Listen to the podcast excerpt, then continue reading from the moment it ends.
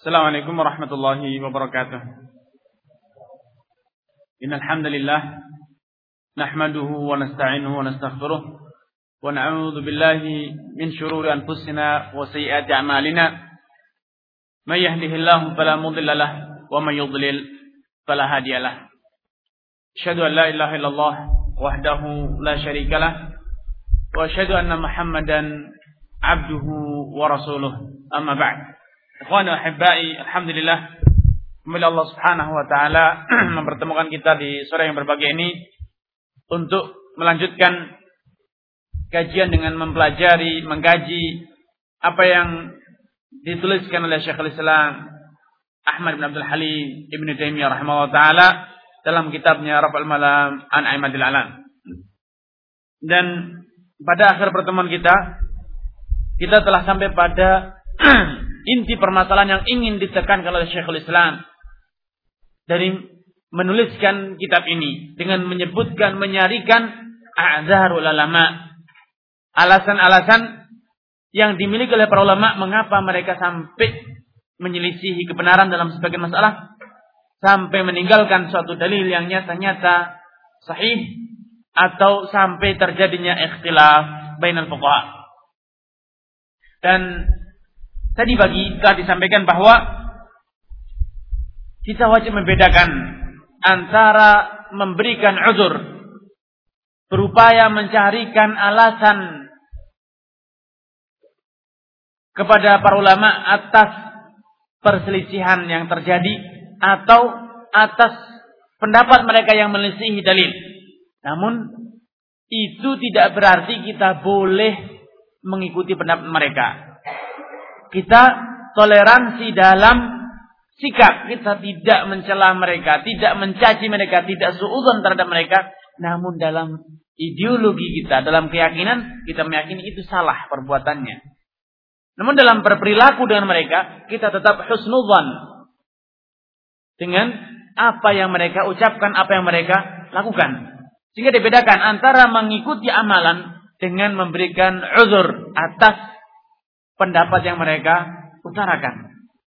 Tatkala kita memberikan uzur bukan berarti kita boleh bebas mengikuti pendapat siapa saja, tidak, karena ini termasuk tarakhus yang dinyatakan oleh para ulama, man tarakhasa tazandak. Barang siapa yang sesuka hatinya memilih pendapat para ulama, bukan berdasarkan dalil. Yang penting ada pendapat, yang penting ada ulama, yang penting ada orang yang telah mendahului kita dalam suatu amalan atau suatu pendapat. Orang yang memiliki prinsip semeni ini katanya akhir perjalanannya akan menjadi orang zindiq, orang yang keluar dari din, segala din. La Nasrani wala Yahudi wala, semua dia akan keluar dari agama yang pernah Allah turunkan. Kenapa? Dia hanya mengikuti selera dia. Apa yang dia suka, apa yang dia rasa cocok, itulah agamanya. Karena dibedakan antara kita memberikan uzur dengan kita menerima atau menolak pendapatnya. Memberikan uzur bukan berarti menerima. Namun kita mengatakan dia maghfur khata'nya, kesalahannya. Dia bisa jadi punya alasan mengapa dia meninggalkan hadis ini. Karena ikhwan wa ahibba'i, perlu dipahami antara upaya mencarikan uzur, memberikan i'tidar, dengan boleh atau tidaknya kita mengikuti pendapat tersebut. Sekedar memberikan a'dzar, mengutarakan alasan para ulama mengapa dia berpendapat, mengapa dia melakukan, itu bukan berarti kita memilih, bukan kita berarti mentarjih, bukan berarti kita mengikuti. Ini harus dipahami. Jadi tatkala misalnya Ibnu Qudamah dalam kitabnya Mughni memberikan alasan-alasan, bahkan munaqasyah, dalil-dalil yang diutarakan oleh masing-masing ta'ifah, masing-masing kelompok, masing-masing ulama, oleh Ibnu Qudamah berusaha didiskusikan, diberikan taujih, arahan bagaimana kok bisa sampai menyimpulkan halal atau haram, wajib atau sunnah. Walau demikian beliau tidak mengikuti semua pendapat yang beliau kemukakan. Beliau akhirnya memilih salah satunya, mentarjih salah satunya, dan demikian juga para ulama yang lain, An-Nawawi, Ibnu Hajar, Ibnu Taimiyah, dan yang lain. Mereka berusaha menjadikan alasan, a'dzar, atas setiap pendapat. Namun tidak semua pendapat yang mereka kemukakan kemudian diikuti, kemudian diamalkan. Kemudian kata Syekh, memberikan i'tizar itu bukan berarti taswib, bukan berarti kita mengakui kebenaran pendapat tersebut. Memberikan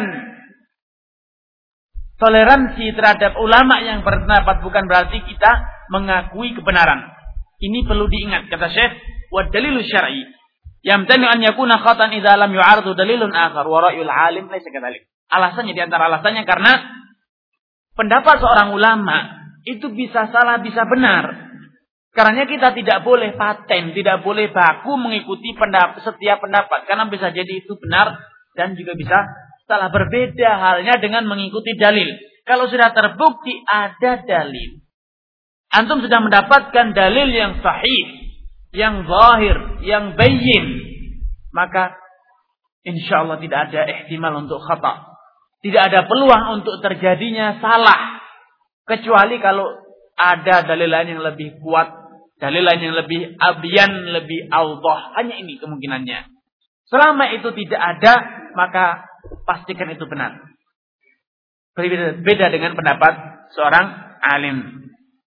Karena saya mengatakan, andai sekedar memberikan i'tidar kepada para ulama itu dianggap sebagai sikap tarjih, taswib, persetujuan, mengakui, membenarkan, maka tidak ada lagi dalil di dunia ini.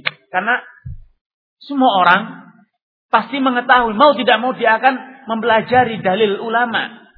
Alasan mengapa dia meninggalkan, alasan mengapa dia menyelisihi, itu mau tidak mau seperti itu faktanya dalam metode belajar. Dalam proses pembelajaran pasti kita akan mempelajari masing-masing alasan, dalil masing-masing ulama. Nah, kalau sekedar mempelajari, memberikan i'tidar, itu dianggap sebagai membolehkan mengamalkan pendapat tersebut, maka tidak akan ada, tidak ada lagi artinya dalil. Karena sekedar kita mempelajari, sekedar kita berusaha menyelami pola pikir ulama, sudah dianggap sebagai taswib, sebagai persetujuan, maka artinya batalah fungsi dalil. Tidak ada perlu lagi kita muqarana antara adillah. Makanya dia beliau mengatakan, walau kana al-amalu bi hadza at-tajwizi jaizan lama baqiya fi aidina syai'un minal adillah allati yajuzu fiha mithlu hadha lakinnal gharad, akan tapi tujuan dari kita mengutarakan ini semuanya, annahu fi nafsihi qad yakuna qad yakunu ma'dzuran fi tarkihi lahu, yaitu kita ingin menekankan bahwa bisa jadi ulama tersebut ma'dzur, dimaafkan, mendapatkan toleransi dari Allah Subhanahu wa taala atas sikapnya meninggalkan dalil yang ada, menyelisih dalil yang ada.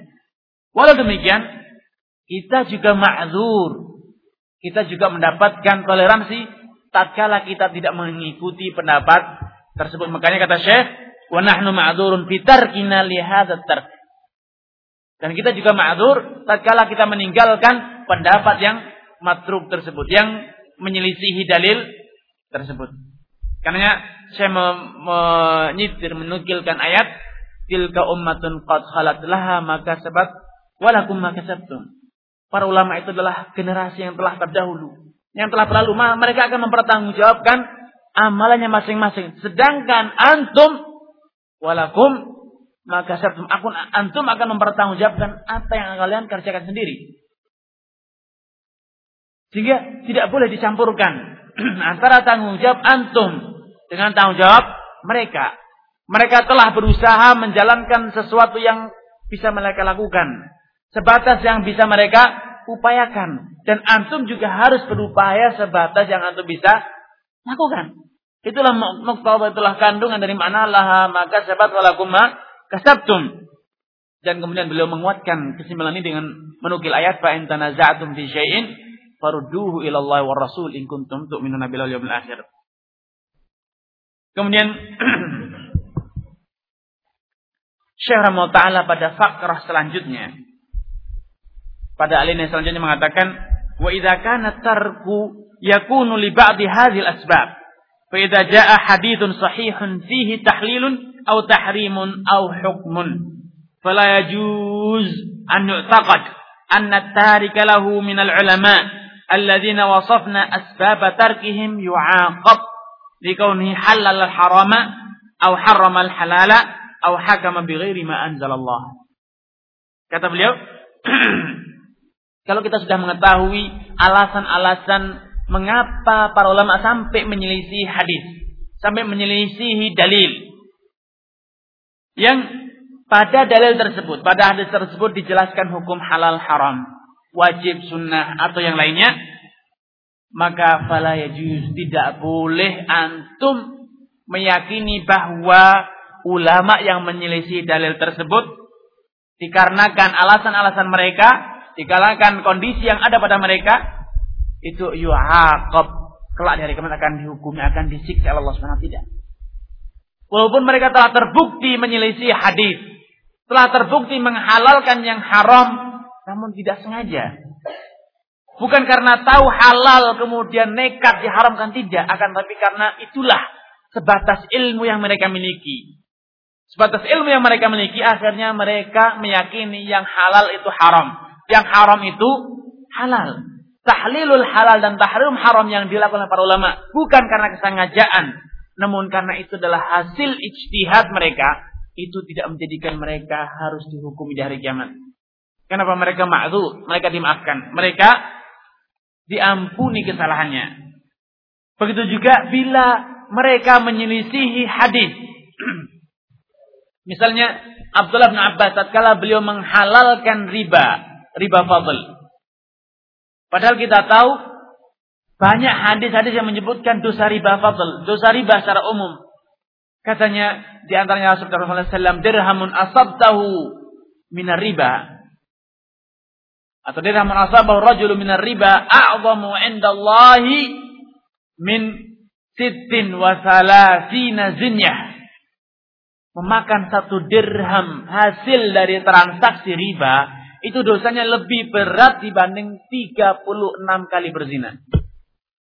Nah, Abdullah bin Abbas tatkala beliau menghalalkan riba fadl, itu tidak serta-merta berarti dia ini sudah yastahiqu hadzal iqab atau yaksabu hadzal dzamb, berarti dia telah mendapatkan dosa yang begitu besar ini. Tidak. Tidak demikian. Karena harus dipahami, mereka menghalalkan itu bukan tasyahi, bukan karena selera nafsunya, bukan karena hawa nafsunya, namun itulah hasil ijtihad mereka. Dan di sini Syekhul Islam rahimahullah taala menegaskan, ini wahada mimma la na'lamu bainal ummati fihi khilafan. Ini kesepakatan para ulama sejak zaman dahulu hingga sekarang. Tatkala para mujtahidun, para ulama, para a'immah yang dengan ijtihad mereka sampai terjerumus dalam menghalalkan yang haram atau mengharamkan yang halal atau melakukan perbuatan yang warada fihil wa'id, ada ancamannya, itu disepakati oleh para ulama bahwasanya itu semuanya maghfur, diampuni, tidak dianggap sebagai dosa. Bahkan misalnya para sahabat yang mereka itu sampai berperang, saling bunuh-membunuh dalam perang Siffin, dalam perang Jamal, itu tidak berarti mereka itu yalhaquhu wa'id, mereka berarti tidak terancam dengan ancaman yang diberikan kepada orang yang dengan sengaja membunuh saudaranya muslim. Man qatala mu'minan muta'ammidan fajaza'uhu jahannam. Kita tidak bisa menerapkan ayat ini pada para sahabat yang mereka ikhtilaf, mereka masing-masing ijtihad sampai akhirnya terjadi peperangan. Tidak bisa seperti itu. Kenapa? Mereka adalah mujtahidun, mereka telah berupaya semampu yang mereka lakukan untuk bersikap, untuk berkata, untuk mengeluarkan fatwa dan yang lainnya sesuai dengan ilmu yang mereka miliki. Sehingga berbagai wa'id, ancaman, dosa, hukuman yang akan diberikan kepada pelaku kesalahan itu tidak bisa menimpa mereka. Sehingga tidak bisa kita katakan Mu'awiyah telah memberontak. Tidak. Namun kita katakan mereka telah berselisih pendapat dalam ijtihadnya. Atau kita katakan para, misalnya Imam Abu Hanifah yang menghalalkan nabiz yang muskir. Berarti Abu Hanifah tidak menghalalkan yang haram, tidak. Namun itu adalah ijtihad dia. Sehingga dia mahfur, dosa dia diampuni. Kenapa? Itu adalah hasil ijtihad dan bukan tasyahhi. Bukan karena beliau mengikuti hawa nafsunya. Beda. Dan ini adalah muqtada, ini adalah kandungan dari hadis yang diriwayatkan oleh Imam Bukhari dan Muslim dari sahabat Abdullah bin Amr al-Ra'as, anna Nabi sallallahu alaihi wasallam qala idza ijtahada al-hakim fa asaba falahu ajran wa idza ijtahada fa akhta'a falahu ajrun. Kalau seorang hakim berijtihad, seorang alim, seorang mujtahid berijtihad dan ternyata hasil ijtihadnya itu benar, maka dia mendapatkan dua pahala. Namun kalau ternyata ijtihadnya itu salah, tidak mendapatkan dosa. Walaupun dia hasil ijtihadnya menghalalkan yang haram, mengharamkan yang halal, itu kenyataannya. Namun itu tidak berdosa mereka. Bahkan sebaliknya dia mendapatkan falahu ajrun. Dia mendapatkan satu pahala. Kenapa? Dia telah berusaha untuk mendapatkan kebenaran. Berusaha untuk mengenali hukum Allah sesuai dengan kemampuan yang Allah berikan kepadanya. Terlebih-lebih Allah sendiri telah menggariskan bahwa dalam taklif, dalam ahkamut taklif, hukum-hukum taklif, Allah Subhanahu wa taala hanya membebani manusia sebatas yang ia mampu lakukan. Sebatas kekuasaan dia, sebatas kemampuannya. La yukallifullahu nafsan illa usaha. Dan mereka para sahabat, para ulama, para mujtahidun telah mengupayakan, telah berusaha semaksimal mungkin untuk mengetahui yang benar, untuk menghindari yang salah. Mereka telah berdoa, mereka telah berusaha, mereka telah mengerahkan segala daya yang mereka miliki. Namun ternyata mereka salah kesimpulan. Dan kata Syekhul Islam di sini, li'anna darkas shawab fi jami'i a'yanil ahkami imma muta'adzir au muta'assir. Kata beliau, menguasai atau mendapatkan kebenaran dalam semua masalah, dalam semua hukum, itu muta'adzir, mustahil bisa dilakukan seorang. Kalaupun bisa, itu muta'adzir, sulit sekali. Sulit sekali untuk bisa dilakukan oleh setiap orang. Itu senantiasa benar dalam segala urusan, senantiasa benar dalam segala masalah. Itu mustahil. Kalau ternyata orang sekali ber-Abu Bakar, Umar, Uthman, Ali, ternyata dalam beberapa ijtihadnya juga terbukti menyelisihi sunnah Rasulullah Sallallahu Alaihi Wasallam, dan itu tidak menjadikan mereka yastahiqul iqab atau yastahiqul dzam, layak dihukum atau layak dicela, tidak. Itu tidak menjadikan mereka tercela, tidak menjadikan mereka harus disiksa kelak di hari kiamat. Karena di sini saya mengatakan atau menukilkan kisah nyata, la yusalliyanna hadis Rasulullah sallallahu alaihi wasallam, la yusalliyanna ahadukum ahadun minkum al-asra illa fi Bani Quraizah. Pada kisah yang ma'ruf setelah perang Khandaq, Rasulullah sallallahu alaihi wasallam bersabda kepada para sahabatnya, jangan ada la yusalliyanna ahadun, jangan ada seorang pun, dengan nunut ta'kid as-saqilah, la yusalliyanna, benar-benar larangan yang tegas, tidak boleh ada yang sholat asar kecuali di Bani Quraizah, di kampungnya Bani Quraizah, fa adrakathum salatul asri fi tariq, namun apa boleh dikata di tengah jalan keburu masuk salat asar, mereka mendapatkan waktu salat asar, faqala ba'dhum, maka terjadilah perselisihan pendapat. Terjadilah perselisihan ijtihad di antara para sahabat. La nusalli illa fi Bani Quraizah. Sebagian para sahabat mengatakan seperti teksnya, kita akan salat di sana di depan di Bani Quraizah, bukan di jalan. Wa qala ba'dhum, sebagian lain mengatakan tidak. Lam yurid minna hadza, bukan itu maksud Nabi. Fa sallu fi tariq, akhirnya mereka pun berusaha mengamalkan pemahaman yang mereka pahami dari hadis tersebut, dari perintah tersebut. Mereka memahami maksud Nabi itu sekedar memberikan tauqid, penekanan agar mereka segera bergegas, tidak menunda sekejap pun. Falam ya'ib wahidatan min at-ta'ifatain.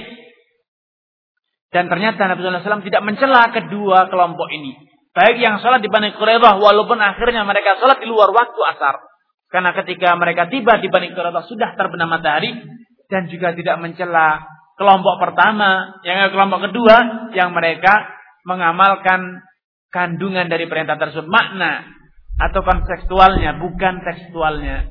Mereka berusaha menyelami maksud hikmah dari perintah tersebut. Akhirnya mereka mengamalkan pemahaman itu dan sholat di tengah jalan tepat pada waktunya. Fal awwaluna tamassaku bi umumil khitab. Kelompok pertama berusaha berpegang teguh dengan suratul khitab, dengan teksnya. Teksnya tidak boleh sholat di kecuali di Bani Quraizah. Fa ja'alu suratal fawati dakhilatan fil umum. Sehingga mereka pun berpegang teguh. Akhirnya konsekuensinya mereka menanggung. Mereka tetap dengan pemahaman mereka bahwa tekstual. Walaupun sholat asarnya telat, tidak masalah karena demikianlah perintahnya. Wal akharuna kana ma'ahum minad dalil ma yujibu khuruja hadhihi surah 'anil umum. Sedangkan kelompok kedua, mereka memiliki indikator-indikator, mampu menemukan indikasi-indikasi bahwa maksud Nabi bukan secara teksnya benar-benar salat di Bani Quraizah, tidak. Mereka dengan berbagai qara'in, berbagai petunjuk, berbagai indikator-indikator memahami bahwa maksud Nabi itu sekedar memberikan penekanan bahwa kita harus segera berangkat, tidak boleh menunda walau hanya untuk salat di rumah, tidak boleh, harus segera berangkat sekarang juga. Fa'inal maksuda al-mubadarah ilal qawm. Karena maksud mereka memahami tujuan dari sabda Rasulullah shallallahu alaihi wasallam tersebut adalah hanya sekedar kita itu segera bergegas untuk menuju ke Bani Quraizah. Wa hiya mas'alatun ikhtalafa fiha al-fuqaha ikhtilafan masyhuran hal yukhassul umumu bil qiyas. Wa ma hadza falladzina sallu fi tariq kanu aswab. Kata Syekhul Islam, permasalahan ini adalah permasalahan yang masyhur di kalangan para fuqaha. Apakah dalil am, dalil yang bersifat umum, itu bisa ditaksis dengan kias atau tidak? Ini masalah yang khilafiyah. Apakah al-fadh umum bisa ditaksis dengan ma'ani, dengan mafahim, dengan mafhumul mukhalafah atau mafhumul muwafaqah? Ini masalah yang khilafiyah di antara fuqaha. Apakah nas itu bisa ditaksis, bisa ditakyid dengan mafahim atau tidak? Ini masyhur di antara para usuliyin. Dan menurut Syekhul Islam, kelompok kedua yang ternyata lebih mendahulukan makna, berusaha menyelami kandungan hadis tersebut sehingga mereka sholat di jalan, kanu eh, aswab, mereka itu lebih benar, lebih tepat. Sehingga dengan pola pikir ini, dengan metodologi ini, mereka bisa menggabungkan dua perintah, yaitu sholat tepat pada waktunya, dan yang kedua, mereka bergegas menuju ke Bani Quraizah tanpa tertunda satu dari keduanya. Sehingga ini, metodologi yang kedua ini, ini metode yang oleh Syekh Al-Islam menyatakan aswab, karena dengan berupaya menggabungkan dua dalil ini, berarti kita lebih selaras dengan firman Allah Subhanahu wa taala, walau kana min indi ghairillahi lawajadu fihi ikhtilafan katsira. Aslinya tidak boleh ada ta'arud antara adillah. Dan dengan metodologi kedua ini, maka kedua dalil, yaitu yang dalil-dalil yang mengenakan tentang tauqidus salawat, inna salata kanat 'alal mu'minina kitaban mawquta, bisa dijalankan sebagaimana perintah untuk segera ke Bani Quraizah pun bisa dijalankan tanpa ada satu pun yang di tinggalkan. Berbeda dengan sikap kelompok pertama yang tekstual, yang hanya memahami sesuai dengan teksnya, sehingga mereka salat di Bani Quraizah, namun akibatnya mereka meninggalkan dalil-dalil yang memerintahkan kita salat tepat waktunya. Sehingga apapun yang terjadi, akhirnya ada sebagian dalil yang harus ditinggalkan, harus dikalahkan. Tentu ini kurang bagus. Metodologi ini kurang tepat. Karena apa? Membuka celah adanya kesan ta'arud antara adillah. Ada sebagian dalil diamalkan dan sebagian lain ditinggalkan. Padahal seharusnya selama dalil bisa diamalkan, maka itulah yang harus kita upayakan tanpa harus meninggalkan satu dari kedua dalil yang ada. Selama tarji itu bisa dihindarkan dengan jamak, dengan cara apa saja jamaknya, selama itu cara itu benar, maka harus kita upayakan untuk jamak. Wa kadzalika Bilal. Dan lihatlah pada kasus tadi, ikhwan wa hibai, Rasulullah shallallahu alaihi wasallam yang mengetahui bahwa ada sebagian sahabatnya yang sholat di luar waktu, ternyata juga tidak murka kepada mereka. Tidak mengklaim bahwa mereka itu orang munafik yang sholat di luar waktu. Antum semuanya tahu bahwa Rasulullah shallallahu alaihi wasallam memberikan karakter, ciri, memberikan indikator tentang orang-orang munafik. Yaitu ketika orang-orang munafik diantara cirinya adalah menunda-nunda sholat sampai hatta idza kanat asy-syamsu baina qarna syaitan. Kalau matahari itu sudah berada di dua tanduk setan, artinya sebentar lagi terbenam. Yang kuruna nakratain, mereka segera apa namanya mendirikan salat secepat mungkin. La yadkurunallaha illa qalila. Ternyata walau para sahabat yang kelompok pertama tadi salat asar selepas waktunya di Bani Quraizah, ternyata Rasulullah shallallahu alaihi wasallam tidak mencela dan tidak mengatakan berarti anda ini, kalian ini ada indikator-indikator nifak, menunda-nunda sholat, tidak. Padahal wa'id, hadis-hadis yang mengancam orang yang menunda sholat sampai keluar waktunya itu ada. Namun ternyata mereka tidak terkena karena terkena ancaman tersebut. Kenapa? Karena mereka melakukan tersebut berdasarkan ijtihad yang mereka lakukan, bukan karena malas, bukan karena hawa nafsu. Beda dengan orang munafikin.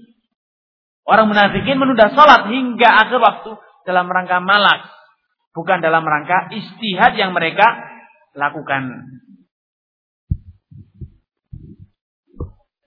Wa kadzalika Bilal radhiyallahu anhu lamma ba'at sa'aini bis sa' amarahu Nabi sallam bi raddihi wa lam yurattib ala dzalika hukma akil riba minat tafsiqi wal la'ni wat taghlid li'adami ilmihi fit tahrim.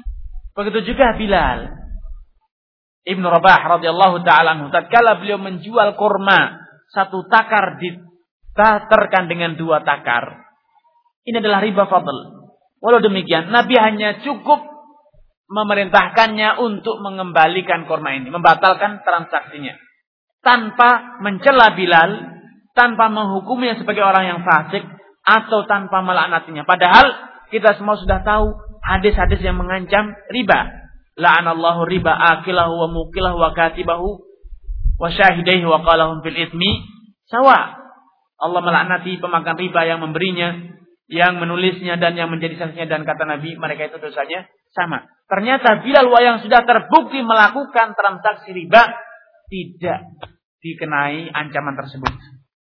Karenanya ingat, tatkala kita membaca, mengetahui, mempelajari ada ulama mujtahidun, para a'immah yang ijtihadnya itu salah, nyata-nyata bertentangan dengan dalil, itu bukan berarti mereka itu terancam masuk neraka. Kenapa? Telah menghalalkan yang haram, mengharamkan yang halal, sehingga mereka itu menanggung dosa. Tidak. Begitu juga hadis-hadis yang memberikan ancaman kepada orang yang berfatwa salah. Man uftiya bi ghairi ma sabtin, barang siapa yang diberi fatwa tanpa dasar yang jelas, fa izmuhu 'alal ladzi aftah, maka dosanya ditanggung oleh orang yang memberi fatwanya. Nah, hadis ini juga tidak mengenai para mujtahidun, para a'immah. Kenapa? Mereka berfatwa berdasarkan ilmu, bukan berdasarkan jahl dan juga bukan berdasarkan hawa. Sehingga tidak bisa kita katakan berarti mereka dosa dan orang yang mengikuti mereka pun dosa. Tidak. Begitu juga tidak kita katakan sholat mereka batil, sebagaimana sholat orang yang mengikuti mereka juga batil. Tidak. Karenanya Pola pikir ini, ikhwani wa ahibba'i, pola pikir yang moderat, semertanya yang adil, yang insaf semacam ini perlu kita kembangkan. Agar perpecahan-perpecahan yang telah merobek-robek jasad umat Islam ini tidak terus terjadi dan tidak terus terulang. Di zaman kira-kira abad ke sepuluh atau ke sebelas Hijriah. Dan bahkan juga sebelum jauh itu, pada abad ke lima Hijriah, telah terjadi pertumpahan darah antara kaum muslimin di daerah Khurasan, antara orang-orang Asy'ariyah dengan selain mereka, pertumpahan darah, dan juga antara Ahnaf, para penganut mazhab Hanafi dan juga mazhab Syafi'i. Mereka saling mencaci dan saling memusuhi sampai-sampai ada fatwa yang berkembang bahwa nikah lelaki Ahnaf menikahi wanita Syafi'i itu hukumnya seperti lelaki muslim menikahi wanita Yahudi dan Nasrani.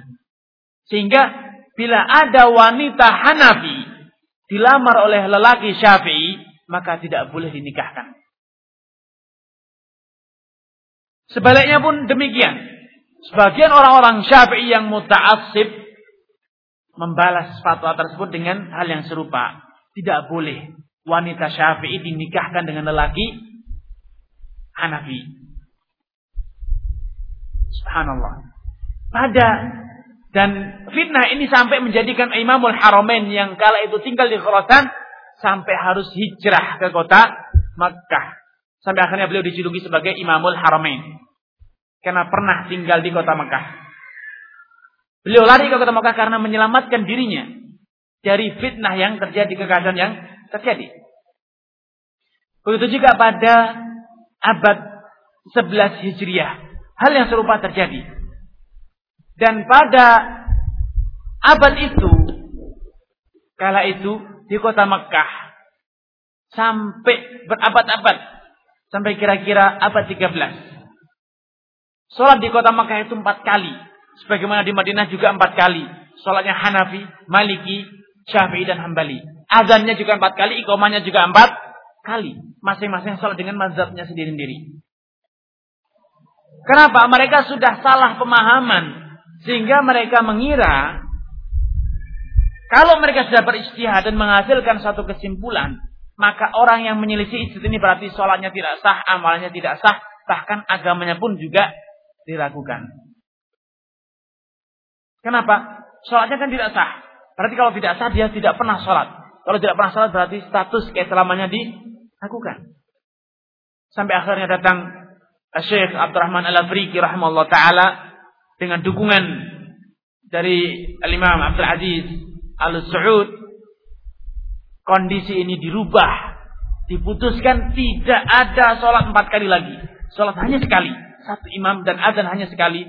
Yaitu satu muadzin dan satu muqim. Akhirnya bersatulah kembali kaum muslimin. Walau demikian, upaya-upaya untuk terus menghidupkan perselisihan ini terus disuarakan oleh kaum muslimin. Mereka ingin kembali kepada ahwal jahiliyah. Dan ini mulai kita rasakan di negeri kita. Bagaimana saudara-saudara kita, bagaimana sebagian dari saudara kita sampai memperlakukan saudaranya yang berbeda sempat, berbeda pendapat itu bagaikan Yahudi dan Nasrani. Sampai ada semboyan lebih baik tinggal bersama kera dan anjing, babi dibanding bertetangga dengan dia. Ini adalah pola pikir yang tidak benar. Kenapa? Karena tidak memahami antara ijtihad, taswib dan takhti'ah, membenarkan dan menyalahkan dengan menyikapi pelakunya. Secara ideologi silakan katakan itu salah. Namun secara muamalah, berikan saudara Anda ini toleransi. Dia kan juga berusaha untuk mencari yang benar. Dia berusaha memahami yang benar dan ternyata dia menurut saya salah. Tapi menurut dia saya yang salah, bukan dia yang salah. Kenapa tidak kita buka peluang toleransi seperti ini? Ini yang menjadikan berkembangnya fanatis, berkembangnya ta'assub. Karenanya Syekhul Islam di zaman beliau merasa perlu untuk menuliskan kitab ini. Karena beliau sudah merasakan betapa pedihnya hidup di masa-masa ta'asub seperti ini. Di zaman Syekhul Islam, mufti itu ada empat. Mufti Hanafi, mufti Syafi'i, Maliki, Syafi'i dan Hambali. Dan qadhi ada empat. Hakim itu ada empat. Pengadilan itu ada empat pengadilan di satu negeri yang sama. Maka silakan pelajari buku-buku tarikh. Akan antum dapatkan qadhi Hanafi, qadhi al-qudah lil madhhab al-Hanafi. Hakimnya para hakim dalam mazhab Hanafi. Dan itu banyak sekali di masa-masa Syekhul Islam. Setiap kali ada mufti Hanafi mati, akan digantikan mufti Hanafi yang baru. Para penganut Hanafi tidak akan menerima fatwa dari Maliki atau dari Syafi'i. Sebaliknya pun demikian. Qadhinya pun sendiri. Hakimnya pun sendiri. Sehingga tatkala terjadi persengketaan antara Syafi'i dengan Syafi'i, maka dia akan mengajukan gugatan ke qadhi Syafi'i. Namun kalau sudah terjadi sengketa antara Syafi'i dan Hanafi, maka kiamatlah yang terjadi.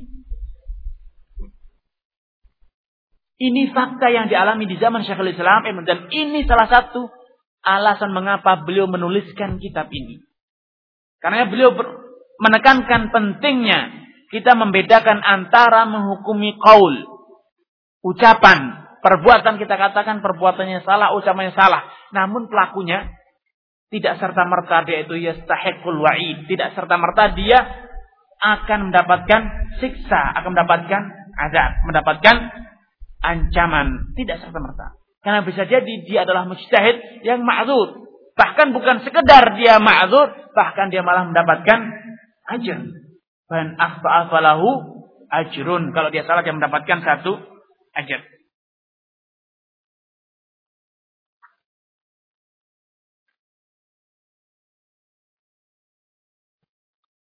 Kemudian saya juga mencontohkan kasus lain. Dalam fakrah selanjutnya, dalam alinea selanjutnya, beliau mengatakan, ada dua alinea kira-kira atau tiga. Beliau mencontohkan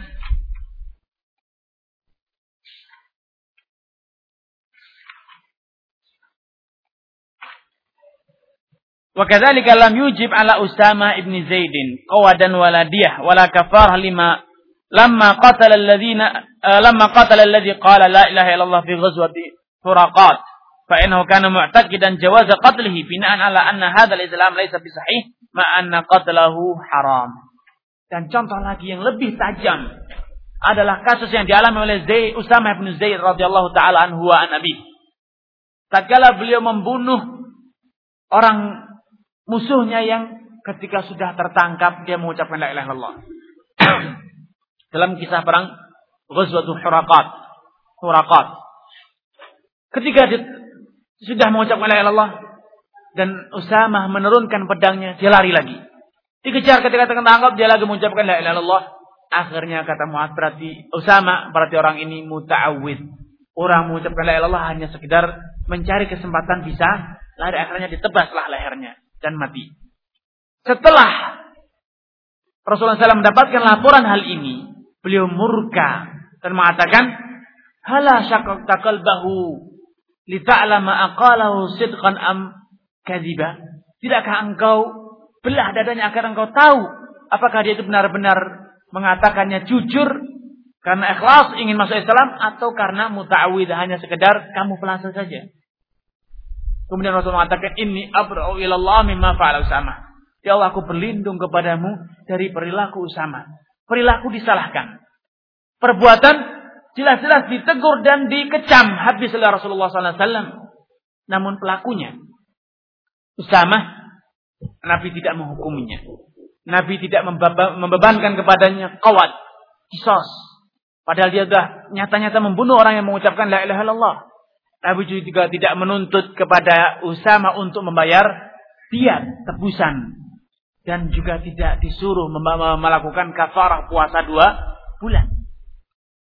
Jadi perbuatan dicela, perbuatan disalahkan, namun pelakunya yu'dzar. Pelakunya yu'dzar. Dan ini pola pikir semacam ini, inilah yang di zaman kita ini langka wujudnya.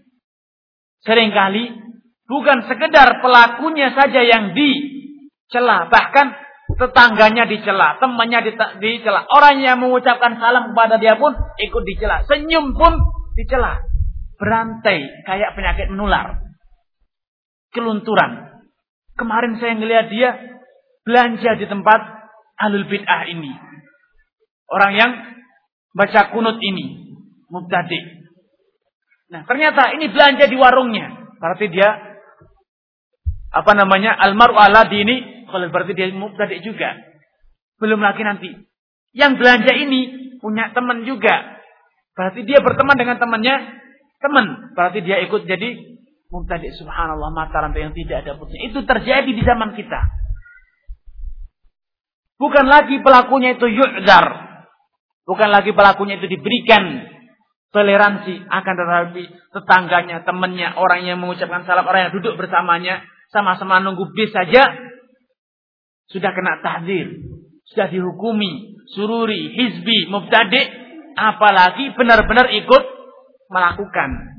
Sudah tanpa ampun. Tidak ada taubatnya. Ini yang terjadi di zaman kita. Dan dari membaca keterangan Syekhul Islam ini dan dari membuktikan dalil-dalil yang ada, kita tahu seberapa jauh sejatinya korelasi antara kita dengan manhaj salaf. Sejatinya siapakah diri kita selama ini. Dari situ kita mengetahui sejauh mana pemahaman kita tentang manhaj salaf dan sejauh mana praktek kita terhadap manhaj yang diajar oleh Rasulullah shallallahu alaihi wasallam dan para sahabatnya. Ternyata itu semuanya membuktikan kita ini. Sampai saat ini baru slogan yang kita ucapkan. Aplikasinya masih banyak yang kita selisihi. Karena ikhwan wa hibbai, kembali lagi saya tekankan seperti yang dinyatakan Al-Hasan Al-Basri, "Laisal imanu bitamani wala bitahalli." Iman, manhaj salaf, salafi itu bukan sekitar kedong, bukan sekitar topeng, bukan sekitar slogan yang antum ucapkan. Namun itu adalah keyakinan yang ada dalam hati dan dibuktikan dalam amalan. Karenanya nama, nama tidak perlu diperebutkan. Julukan juga tidak perlu dipersengketakan. Apalagi sampai diperebutkan sampai pertumpahan darah, pukul-pukulan, tidak perlu. Antum dikatakan sururi, dikatakan mubtadi, jangan merasa berang. Bukan hal yang baru. Rasulullah shallallahu alaihi wasallam dikatakan majnun, Nabi tidak berang. Dikatakan sahir, Nabi juga tidak marah. Nabi tidak kemudian menghunus pedang. Nabi juga tidak ada riwayatnya Nabi itu pukul-pukulan dengan orang musyrikin. Gara-gara apa? Tuduhan majnun. Bukan lagi sekitar mubtadi. Masih ah, mending antum diakui mubtadi, artinya masih diakui sebagai seorang muslim. Nabi ini dituduh sebagai orang yang kafir, sahir, dukun, sebagai orang yang majnun, sebagai syair. Namun Nabi tidak berang. Kenapa? Nabi meyakini dirinya tidak seperti itu. Dan Nabi mengkanter tuduhan tersebut bukan dengan ucapan, namun dengan perbuatan. Karenanya di antara uswah yang perlu kita tiru, seperti yang diucapkan oleh Al-Imam Syafi'i rahimahullah ta'ala, tatkala beliau dituduh oleh sebagian orang sebagai orang yang beragama Rafidhah, bermazhabkan mengikuti paham Rafidhah, paham Syiah, beliau memberikan klarifikasi. Kalau yang dimaksud Syiah, dimaksud sebagai agama Rafidhah itu adalah hanya sekitar mencintai keluarga Nabi. Kalau cinta kepada keluarga Nabi itu dianggap sebagai Syiah, ya saya sebagai orang Syiah. Karena saya cinta. Saya tidak bisa mendustai diri saya sendiri. Saya cinta kepada keluarga Nabi dan itu adalah bagian dari agamaku. Namun kalau yang dianggap sebagai Syiah itu adalah selain dari itu, maka aku bukan Syiah. Sehingga kata beliau sampai beliau bersenandung, in kana rabdu hubba al in kana rabdu hubba ala Muhammadin falyashhadit taqalaini anni rafidhi. Kalau sekedar cinta kepada keluarga Nabi itu sudah dianggap sebagai Syiah, ya sudah, saya mengakui. Silakan dipersaksikan saya, silakan semua makhluk dunia ini menyaksikan bahwa aku adalah Rafidhah. Aku adalah Syiah, kalau itu yang dimaksud.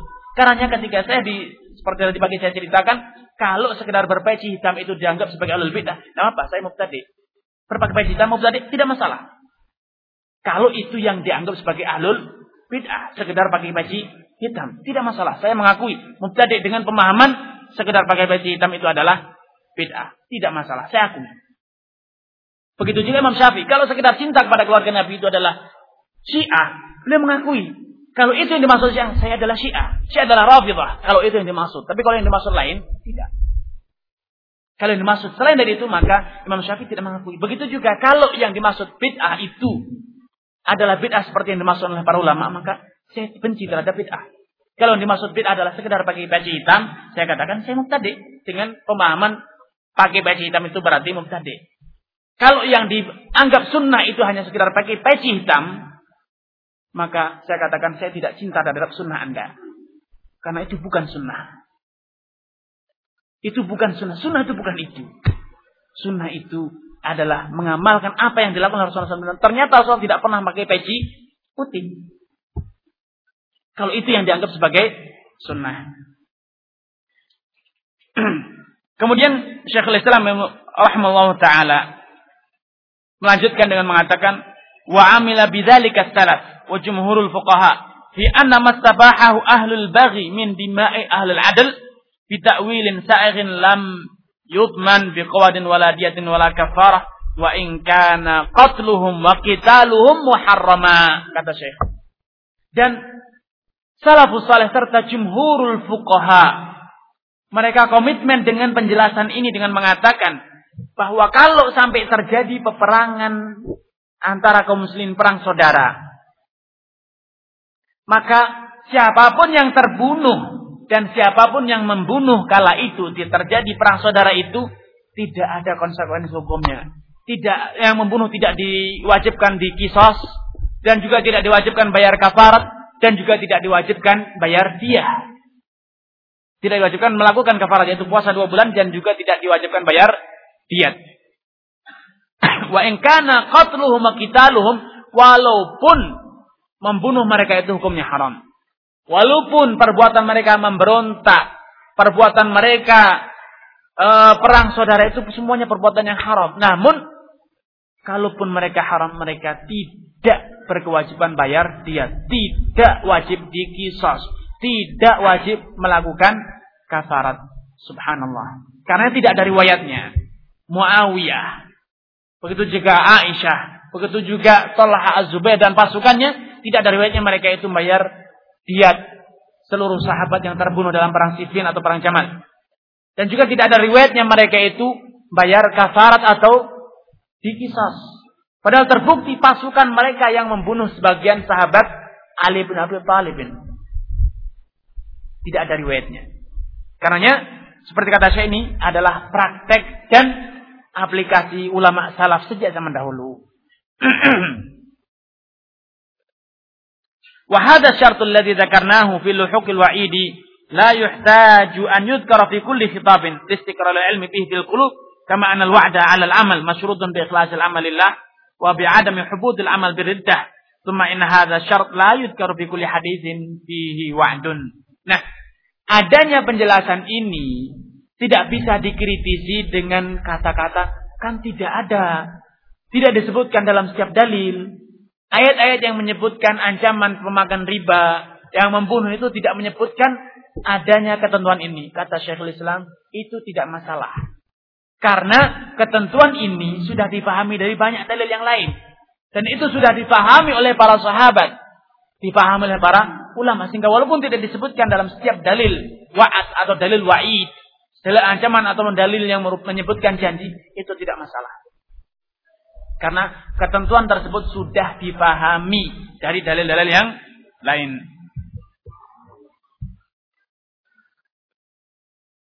Karena ikhwan wa ahibba'i, kembali lagi saya tekankan sebelum kita akhiri perjumpaan sore ini, kembali saya tekankan pentingnya seorang talibul ilm memahami perbedaan antara perilaku dan pelaku. Membedakan antara menghukumi perbuatan yang diistilahkan oleh para ulama dengan al-hukmul mutlak, dengan menghukumi pelaku yang diistilahkan oleh para ulama dengan al-hukmu alal mu'ayyan. Ini yang diistilahkan oleh para ulama. Nah, orang-orang khawarij, orang-orang mu'tazilah, orang-orang murji'ah, mereka terjerumus dalam kesesatannya karena mereka tidak bisa membedakan. Mereka mencampur adukkan antara al-hukmu alal fi'il dan hukmu alal fa'il. menghukumi perilaku dan menghukumi pelaku. Orang-orang Khawarij contohnya, tatkala mereka membaca ayat-ayat wa'id, hadis-hadis wa'id, misalnya ayat wa man qatala mu'minan muta'ammidan fajaza'u jahannam khalidan fiha wa ghadiballahu alaihi, kata mereka berarti membunuh orang muslim itu kafir. Ini Khawarij. Makanya kata mereka, orang yang melakukan murtadil kabirah, dosa besar, itu kafirun kharijun minal millah, hukumnya telah murtad. Kenapa? Dalam banyak dalil disebutkan pelaku dosa itu kekal di neraka. Begitu juga orang yang membunuh dirinya. Man qatala nafsahu bihadidatin, barang siapa yang membunuh dirinya dengan besi, fahadidatu fahadidatuhu biyadihi ya jauh biha ila yaumil qiyamah. Dia uh, ya jauh biha binari jahannam. Afan. Barang siapa yang membunuh dirinya dengan menusukkan besi, baik pisau, tombak, panah atau yang lainnya, maka besi itu akan kembali berada di tangannya kelak di hari kiamat di neraka jahannam, yang terus ia menusuk-nusuk dirinya sampai tiada hentinya di neraka jahannam. Akhirnya mereka pahami. Orang Khawarij memahami berarti pelaku bunuh diri itu hukumnya kekal di neraka. Kalau kekal di neraka, kalau masuk neraka berarti dia itu kafir, murtad. Ini satu pihak. Murji'ah, mereka melihat hadis-hadis wa'ad, ayat-ayat wa'ad, ayat-ayat janji yang menyebutkan man qala la ilaha illallah dakhala al-jannah wa in 'amila ma 'amil. Barang siapa yang mengucapkan la ilaha illallah, maka dia pasti masuk surga apapun yang pernah dia lakukan. Dalam hadis lain misalnya, dalam hadis qudsi Allah menyatakan, ya ibn Adam, law ataitani bi kirabil ardi khataya, wahai anak Adam, kalaulah engkau datang kepadaku, menghadap kepadaku dengan membawa dosa sebesar bumi, la ataituha bi maghfirah, summa ataitani la tusyriku bi syai'a, kemudian kalian dalam keadaan tidak pernah menyekutukan aku dengan sesuatu pun, maka akan aku datangkan sebesar bumi pula maghfirah. Nah, orang-orang Murji'ah memahami hadis-hadis ini, ayat ini, bahwasanya pelaku dosa itu tidak masuk neraka. Dia pasti dapat jaminan masuk surga. Hanya satu yang menyebabkan dia masuk neraka. Kapan? Kalau dia murtad, kalau dia kufur, kalau dia berbuat syirik. Adapun dosa itu tidak bisa menggoyahkan janji masuk surga. Karena mereka mengatakan innahu la yanfa'u ma'a syirki ta'atun. Kalau orang itu musyrik, apapun amalnya tidak ada artinya. Sebaliknya pun demikian katanya, innahu la yadurru ma'a tauhidi ma'asyiatun. Kalau orang sudah bertauhid, mengucapkan la ilaha illallah, maka apapun yang dia lakukan tidak masalah. Ini kaidahnya orang-orang Murji'ah. Lawan dari Khawarij. Kenapa dua kelompok ini sampai terjerumus ke dalam kesesatan ini? Ini alasannya. Tidak mampu membedakan antara al-hukmu alal mutlaq, al-hukmu alal fi'il, dan al-hukmu alal fa'il. Tidak bisa membedakan antara menghukumi perilaku dengan menghukumi pelaku. Ini sebab, dan ini mulai menjalar di tubuh Salafiyin. Tidak dibedakan pelaku dan perilaku. Sehingga apapun yang terjadi, dengan alasan apapun, selama dia melakukan satu bid'ah berarti dia mubtadi'. Selama dia melakukan sesuatu yang saya yakini itu bertentangan dengan manhaj salaf, maka dia itu kharij an manhaj salaf. Keluar dari manhaj salaf. Kenapa? Karena dia melakukan perbuatan itu. Dia sudah melakukannya. Dia sudah memilikinya, memiliki indikator-indikator tersebut. Dan orang-orang Mu'tazilah adalah orang-orang bingung. Melihat dalilnya Khawarij, loh iya, kekal di neraka. Melihat dalilnya Murji'ah, loh iya, masuk surga. Akhirnya apa yang dilakukan? Manzilah bainal manzilatain. Muslim bukan, kafir bukan. Tapi di mana? Di akhiratnya, di neraka selama-lamanya. Ini orang bingung. Manzilah bainal manzilatain, muslim bukan, kafir bukan. Tapi natijahnya sama, yaitu kekal di neraka di hari kiamat. Nah, ini sebab terjadinya paham khuruj, paham Khawarij, dan sebab terjadinya paham irja. Karena tidak mampu membedakan antara pelaku dan perilaku. Karena ikhwan wa ahibba'i, sekali lagi saya ingatkan, saya tekankan. Poin pertama yang ingin saya tekankan, jangan hobi memvonis. Para ulama telah mengingatkan, jangan suka membahas, membicarakan masalah yang kalau kita benar kita tidak dapat pahala, namun kalau salah kita dapat dosa. Mengklaim fulan itu mubtadi, itu kalau kita benar tidak dapat pahala, tidak ada artinya. Hanya sekedar ya dia mubtadi, setelah itu apa yang bisa kita lakukan? Tidak ada. Kecuali kalau kita bisa menghentikan dia dari bid'ahnya, ya itu ada artinya, ada manfaatnya. Tapi kalau cuma sekedar ucapan, obrolan, dia mubtadi, mubtadi, mubtadi, setelah itu apa yang bisa lakukan? Tidak ada. Jadi kalau benar tidak ada manfaatnya, dan kalau salah kita malah dapat dosa. Seperti kata Rasulullah shallallahu alaihi wasallam, man qala li akhiyya kafir faqad ba'a fa in sadaqa wa illa ba'a ya ahaduhuma. Karena siapa yang mengklaim saudaranya wahai kafir, kalau dia benar ya seperti itu kenyataannya. Kalau salah maka klaim tersebut akan malah berbalik pada dirinya. Dan menurut para ulama, hal yang serupa juga terjadi pada klaim tabdi dan klaim tafsik. Orang yang mengklaim saudaranya fasik, orang yang mengklaim saudaranya mubtadi, kalau benar berarti seperti itulah kenyataannya. Dan kalau salah, maka dialah yang malah menjadi terkena hukum fisk dan hukum bid'ah.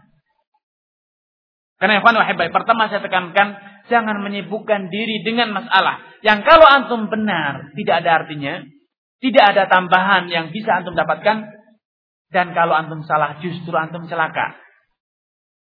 Ini poin pertama.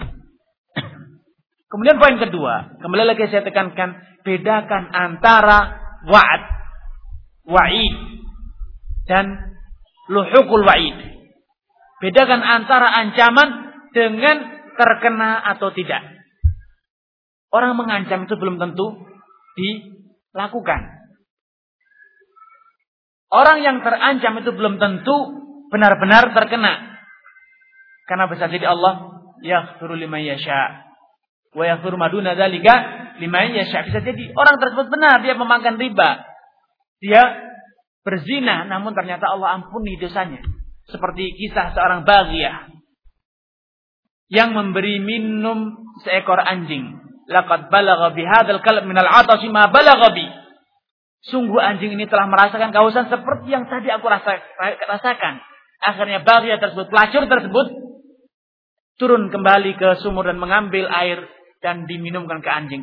Faghafarallahu laha wa adkhalal jannah. Allah ampuni dosanya dan Allah masukkan ke dalam surga. Walaupun zina itu dosa yang mendapatkan ancaman, tapi bisa jadi dia memiliki hasanat, memiliki amal kebajikan yang mampu menghapuskan dosanya. Karena jangan hobi menerapkan ancaman-ancaman, namun sebutkan ancaman. Karena metode Ahlussunnah wal Jamaah adalah mengajarkan membaca hadis-hadis atau ayat-ayat wa'id. Mereka mengatakan, memberikan satu kaidah pedoman, amirruha kama ja'at. Baca saja seperti apa adanya, jangan ditafsiri, jangan ditakwili.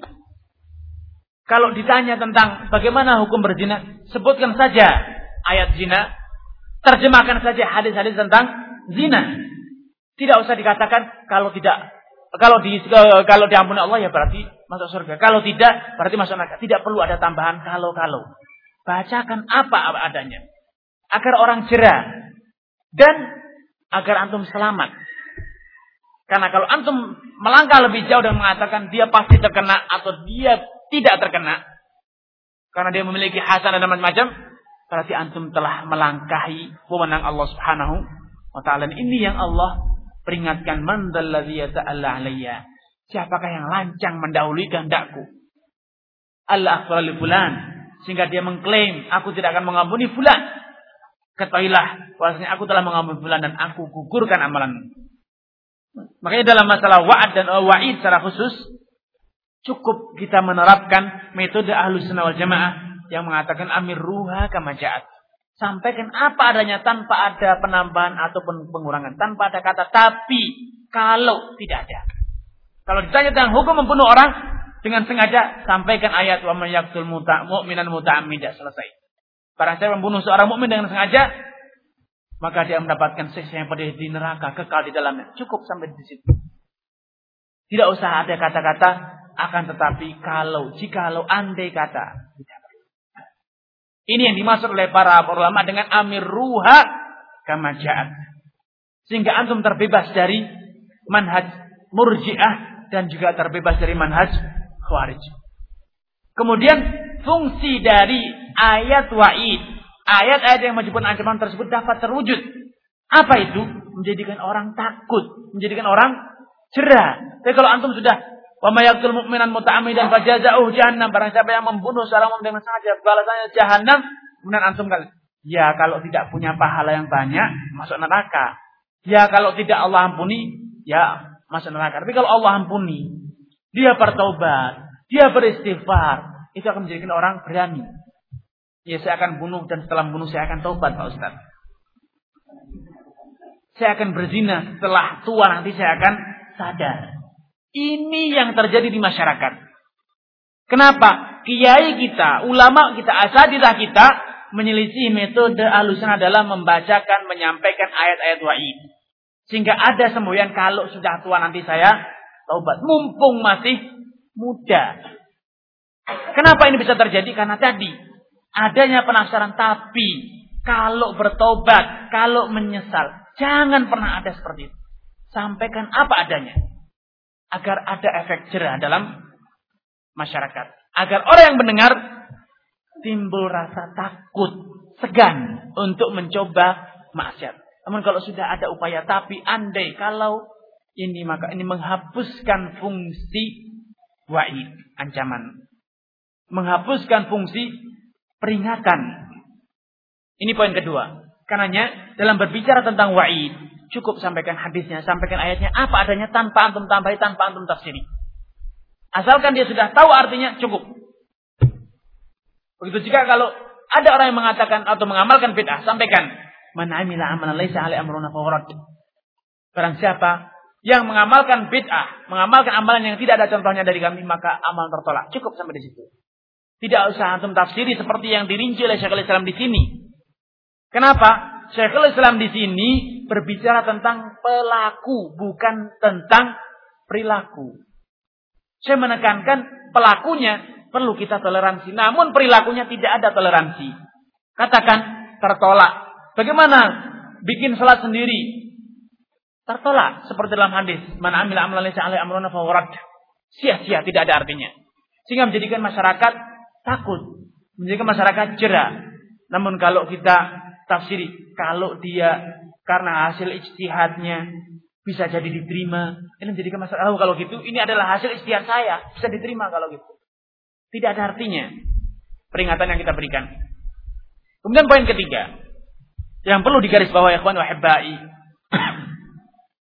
agar kita terhindar dari manhaj khuruj, manhajnya orang khawarij, dan juga manhajnya orang murji'ah, manhajnya orang mu'tazilah.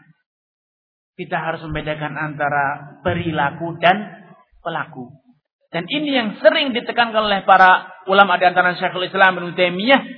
Beliau mengatakan itu adalah ketetapan yang telah disepakati oleh para ulama, yaitu membedakan antara perilaku dan pelaku. Dan ini sebab kenapa Murji'ah, Khawarij dan Mu'tazilah terjerumus dalam masalah murtakibil kabirah. Sesat dalam menghukumi pelaku dosa besar. Karena tidak bisa membedakan perilaku dan perilaku. Dan ini sebab terbesar terjadinya kekacauan di kancah dakwah di negeri kita. Tidak dibedakan antara pelaku dan perilaku. Kemudian poin keempat yang ini saya tekankan. Ikhwan wa hibbai, julukan, nama, slogan, itu tidak begitu penting. Walaupun itu bagus, perlu. Tapi tidak urgen. Jadi jangan pernah rebutkan julukan salafi. Kalau orang lain tidak suka memberi julukan itu kepada antum, jangan paksakan. Karena salaf itu bukan sekedar nama, tapi amaliyah. Keyakinan yang ada dalam hati, praktek yang antum terapkan. Kalau praktek antum itu salafi, tidak perlu kata orang. Tazkiyah orang itu tidak perlu, tidak penting. Karena Rasulullah shallallahu alaihi wasallam memberikan contoh konkret. Perilaku atau e, penilaian orang itu tidak begitu penting. Kata Rasulullah shallallahu alaihi wasallam, Inna rajula la ya'malu bi'amali ahli jannah wa yasbiqu alaihi al-kitab. Dalam riwayat disebutkan inna rajula la ya'malu bi'amali ahli jannah fi ma yarahu an-nas wa yasbiqu alaihi al-kitab wa ya'malu bi'amali ahli nar fayadkhulaha. Bisa jadi seorang itu seumur hidupnya mengamalkan amalan ahli jannah menurut persepsi orang, menurut penilaian orang dalam sebagian riwayat. Namun Allah Subhanahu wa taala tidak bodoh, Allah tidak lalai, Allah tidak lupa, Allah tidak buta. Allah Maha melihat, Allah Maha mendengar, Allah Maha mengetahui. Allah tidak pernah tidur. Sehingga Allah buktikan kelak di akhir hayatnya sehingga dia mengamalkan amalan yang nyata-nyata bagian dari amalan ahli nar. Sehingga akhirnya ia pun, masyarakat pun mengetahui bahwa dia adalah ahli nar. Sebaliknya pun demikian. Wa innar rajul la ya'malu bi'amali ahli nar fima yarahu an-nas. Bisa jadi ada orang yang mengamalkan amalan ahli neraka menurut persepsi orang, menurut penilaian orang. Namun Allah tidak rela bila walinya ini terus dicela. Bila orang saleh ini terus dicemooh oleh masyarakat. Akhirnya Allah buktikan kepada mereka pada akhir hayatnya. Hatta idza lam yabqa bainahu wa bainaha illa dhira'. Sampai bila ajal telah dekat. Allah buktikan fa ya'malu bi amali ahli jannah fadkhulaha, sehingga ia mengamalkan amalan ahli jannah menurut semua orang sepakat ini adalah amalan ahli jannah. Fadkhulaha, maka Allah akan masukkan ke dalam jannah. Karena nama persepsi orang jangan antum pedulikan. Jangan pernah antum merebutkan. Yang penting antum beramal sesuai ilmu yang antum miliki. Benar? Ada dalilnya? Ya, bismillah. Apa kata orang? Apa persepsi orang? Tidak peduli. Selama itu benar. Asalkan dengan catatan tidak sampai menjadikan orang itu benci terhadap dinul Islam. Tidak menjadikan orang itu lari dari dinul Islam, lakukan. Selama antum tidak menjadikan orang benci terhadap Islam, bismillahirrahmanirrahim, tawakal ala Allah. Lakukan, amalkan. Kalau itu menurut antum yakin benar. Masalah nama, julukan tidak penting. Sebagaimana Rasulullah shallallahu alaihi wasallam tidak menggubris tuduhan, julukan yang diberikan oleh orang musyrikin kepada beliau sebagai sahir, sebagai ta, uh, syair, sebagai kahin, sebagai majnun. Tidak peduli beliau. Beliau terus beramal. Beliau terus buktikan dalam praktek nyata. Kemudian poin keempat, ikhwan wa hibba, yang ingin saya tekankan. Syekhul Islam tadi telah banyak memberikan isyarat. Bahwa dalam menghukumi suatu perbuatan, hendaknya kita bersikap objektif. Benar-benar perbuatan itu yang kita nilai tanpa dipengaruhi oleh rasa. Oleh selera kita, oleh kecocokan atau tidak cocok, oleh kekerabatan, tidak. Benar-benar dinilai dari maudhu'iyah, dari masalah tersebut, benar atau salah. Kalau salah kita katakan salah, kalau benar kita katakan benar, walaupun itu dilakukan oleh musuh, walaupun dilakukan oleh orang yang kita benci. Karena dalam banyak keterangan tadi, Syekhul Islam memberikan contoh, memberikan ee, bukti bahwa misalnya Usamah bin Zaid. Beliau adalah kekasih Rasulullah sallallahu alaihi wasallam. Beliau adalah orang yang paling beliau sayangi sampai beliau ini dijuluki sebagai, pada suatu saat pernah dijuluki sebagai Usamah ibnu Muhammad, sebagai anak angkat. Oleh demikian, tatkala beliau melakukan kesalahan, ditegur, disalahkan perbuatannya. Akan tapi apakah berarti dia masuk neraka? Tidak serta merta. Objektivitas dalam berpendapat, dalam bersikap, dalam menilai. Kebenaran dikatakan benar, salah dikatakan salah. Dan perlu diingat, tidak semua orang yang berbuat kesalahan itu tahu kalau itu adalah salah. Makanya perlu ada toleransi dalam sikap. Betapa banyak orang yang melakukan kesalahan, dia meyakini itu sebagai kebenaran. Dan bahkan dia meyakini kitalah yang salah. Karena pandai-pandailah merubah pola pikir orang. Agar dia bisa sepemahaman dengan antum. Agar dia bisa memiliki pola pikir, pola pandang, sudut pandang yang sama dengan antum. Sehingga dia sempat, oh iya ternyata salah. Baru setelah itu antum bisa bersikap, menentukan sikap. Namun selama dia masih meyakini itu benar, maka kembangkanlah toleransi. Upayakanlah negosiasi, diskusi, musyawarah, iqamatul hujjah. Semaksimal mungkin, sebisa yang antum lakukan. Jangan hobi mengklaim. Klaim itu tidak penting. Hukuman atau keputusan bahwasanya itu kafir, mubtadi, fasik itu tidak begitu penting. Yang lebih penting itulah amalan. Apa hasilnya? Dia rujuk. Lalu apa hukum mereka, status dia kemarin? Mubtadi atau bukan mubtadi bagi saya tidak penting. Status dia sebagai apa itu tidak penting. Yang penting bagi saya dia telah kembali kepada kebenaran. Tidak perlu harus dia kita berikan label dulu dia kemarin mubtadi, sekarang ahlussunnah, tidak penting itu. Label tidak begitu penting. Karenanya upayakan kita lebih menekankan pada amal dibanding sekedar teori, ucapan, slogan atau nama. Karenanya seperti yang antum dapatkan dalam kitabnya Ibn Rajab, alhamdulillah dalam kitab Fadul al-ilmi, ilmu salaf al-ilmu khalaf. Di antara indikator ilmu salaf, ilmu yang nafi adalah ilmu yang yusmirul amal. Dan bukan sekedar teori, bukan sekedar ucapan. Apalah artinya suatu ucapan kalau ternyata tidak diamalkan. Karena tekankanlah pada amalan. Bukan pada slogan, bukan pada ucapan, bukan pada klaim, bukan pada julukan. Apa julukan dia? Mubtadi atau bukan mubtadi? Tidak penting. Yang penting menurut saya, dia ini salah.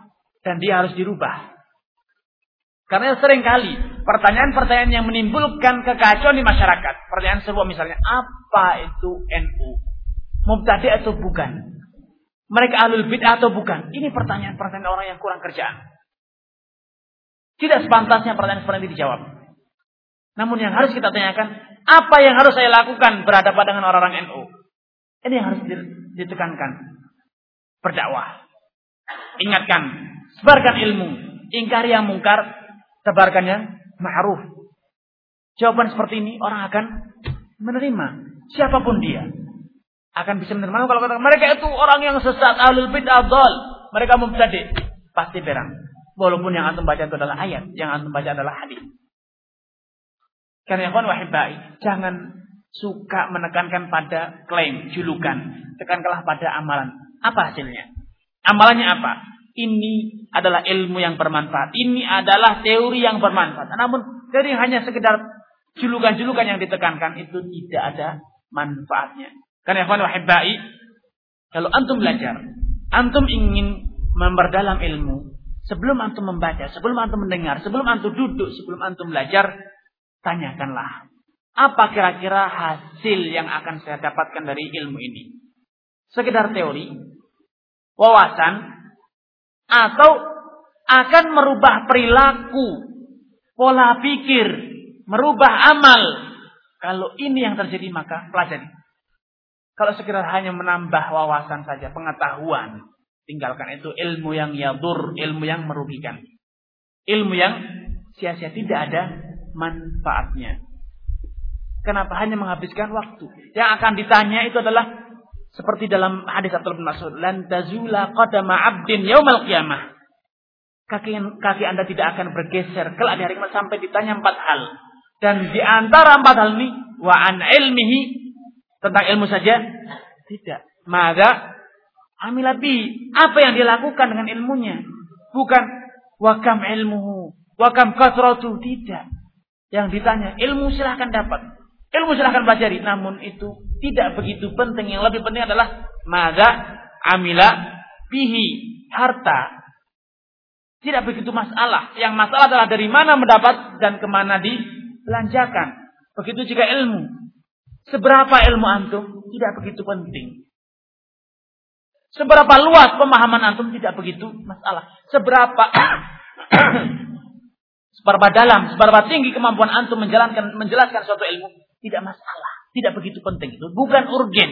Yang urgen adalah apa yang sudah antum kerjakan, apa yang sudah antum amalkan, apa yang telah antum lakukan dengan ilmu yang telah antum miliki. Misalnya contoh konkret dalam berbicara dengan bid'ah dan ahlul bid'ah. Antum tahu tetangga antum mubtadi, itu tidak penting. Yang penting adalah apa yang sudah antum kerjakan dengan dia. Antum mengajari, antum mendakwai, antum mengingkari kemungkaran, antum memerintahkan yang ma'ruf, inilah yang lebih penting. Antum tidak tahu dia itu mubtadi, tidak penting. Yang penting antum sudah mengingkari kemungkaran yang dia lakukan. Antum memerintahkan ma'ruf yang antum ketahui, itulah yang penting. Karena ikhwan ahibbai, ilmu itu bukan untuk sekedar menjadi ilmu. Makanya semboyan ilmu lil ilmi itu tidak ada dalam Islam. Ilmu sekedar untuk diketahui, ilmu untuk menambah wawasan, itu tidak ada dalam Islam. Sampai-sampai para ulama mengatakan kullu syai'in idza ma nafa'a lam yadur. Segala hal itu kalau tidak berguna tidak masalah. Antum punya uang tidak berguna, ya simpan saja. Tidak rugi antum. Tidak dosa dengan menyimpan uang. Antum punya baju lebih tidak dipakai, tidak rugi, simpan. Namun ilmu, katanya, illal ilm, kecuali ilmu. Ilmu itu kalau tidak berguna akan mencelakakan. Ilmu yang antum miliki dan ternyata tidak berguna bagi antum, tidak antum amalkan, itu akan mencelakakan antum. Wal Qur'anu hujjatun laka aw alaik. Satu dari dua. Antum amalkan sehingga menjadi hujjah lak, atau antum biarkan antum tidur, maka akan menjadi hujjah alaik. Karena pandai-pandailah memilah. Apa fungsinya saya mengetahui dia itu mubtadi'? Apa gunanya saya mengetahui dia itu fasik? Dia itu kafir, apa artinya? Kalau antum jawab, ya, saya bisa menjaga diri agar tidak terjerumus, tidak terpengaruh, ya, berarti ada manfaatnya. Agar saya bisa menegurnya, menasihati, membenahi dia, ya, berarti ada manfaatnya. Namun untuk apa? Ya untuk tahu saja. Antum tidak merasa terancam, karena antum tidak pernah membaca pelajar bukunya, tidak pernah berdekatan dengannya, tidak pernah perintahkannya, sudah cukup. Makanya tidak ada satu orang ulama pun mengatakan antum harus tahu daftar penduduk Amerika yang mereka itu orang kafir semuanya. Tidak ada. Antum juga tidak dituntut untuk mengetahui siapa saja orang-orang musyrikin yang turut serta dalam perang Badar. Tidak perlu. Tidak ada artinya. Tidak ada manfaatnya. Namun kalau antum mengetahui nama-nama para sahabat, ada manfaatnya. Untuk apa? Untuk antum mendoakan mereka dapat pahala. Untuk antum pelajari tarikhnya, biografinya, untuk antum teladani, ada manfaatnya. Karena banyak dalam Al-Qur'an dan juga dalam sunnah kejadian-kejadian yang sengaja tidak dikabarkan, bahkan sengaja tidak diriwayatkan oleh para sahabat. Misalnya Isra Mi'raj. Apa artinya Isra Mi'raj? Manfaatnya mengetahui kapan, tanggal berapa, bulan apa. Para ulama tidak sepakat. Tidak ada yang tahu dengan pasti. Tidak ada yang tahu dengan pasti. Kenapa? Mengetahui kapan Isra Mi'raj tidak ada nilainya. Karena tidak perlu diraihkan oleh para sahabat. Para sahabat tidak merasa perlu untuk mengingat-ingat kapan itu terjadi. Yang diingat-ingat apa? Kejadiannya. Kenapa? Itu menambah iman. Namun kapannya tidak ada artinya. Mau tanggal satu, tanggal dua, tanggal sepuluh, bulan Rajab, bulan Muharram. Yang penting terjadi. Sudah, alhamdulillah kita bertambah iman. Masalah tanggalnya tidak menambah apa-apa. Maulid Nabi. Kapan Nabi lahir? Dilupakan oleh para sahabat. Para sahabat tidak berusaha menghafalnya. Padahal itulah kelahiran Nabi. Tidak diingat. Begitu juga banyak kejadian insyikakul komar, kejadian besar, aneh bin ajaib. Komar bulan terbelah. Namun tanggalnya, siapa yang tahu tanggalnya? Kapan bulan terbelah? Tidak ditata. Karena para sahabat merasa itu tidak ada artinya mengetahui kapan. Yang penting kejadiannya sudah tahu. Ya, pernah terjadi insyikakul komar, menambah iman. Namun kapannya tidak ada bedanya. Mau tanggal satu, dua, tiga, empat, hari Senin, Selasa, Rabu, sama saja. Apa kalau hari Senin berarti antum bertambah iman? Tidak. Namun yang menambah iman adalah kejadiannya. Aslul qadiyah, bai'atul ridwan. Begitu besar bai'atul ridwan. Tanggalnya, harinya dilupakan. Tahunnya diingat. Dan itu pun ternyata terjadi perselisihan. Perang Badar. Terjadi perselisihan di antara ulama tentang kapan terjadi perang Khandaq, perang Uhud. Terjadi perselisihan di antara para ahlusiyar, ahlusirah, kapan tepatnya terjadi, mana yang lebih dahulu. Terjadi banyak perselisihan. Kenapa? Mengetahui kapannya tidak menambah iman, tidak menghasilkan amal. Yang terjadi adalah yang bermanfaat adalah kejadian. Iya, perang Badar terjadi demikian demikian, dapat pelajaran, dapat hikmah. Namun tanggalnya tidak menambah iman.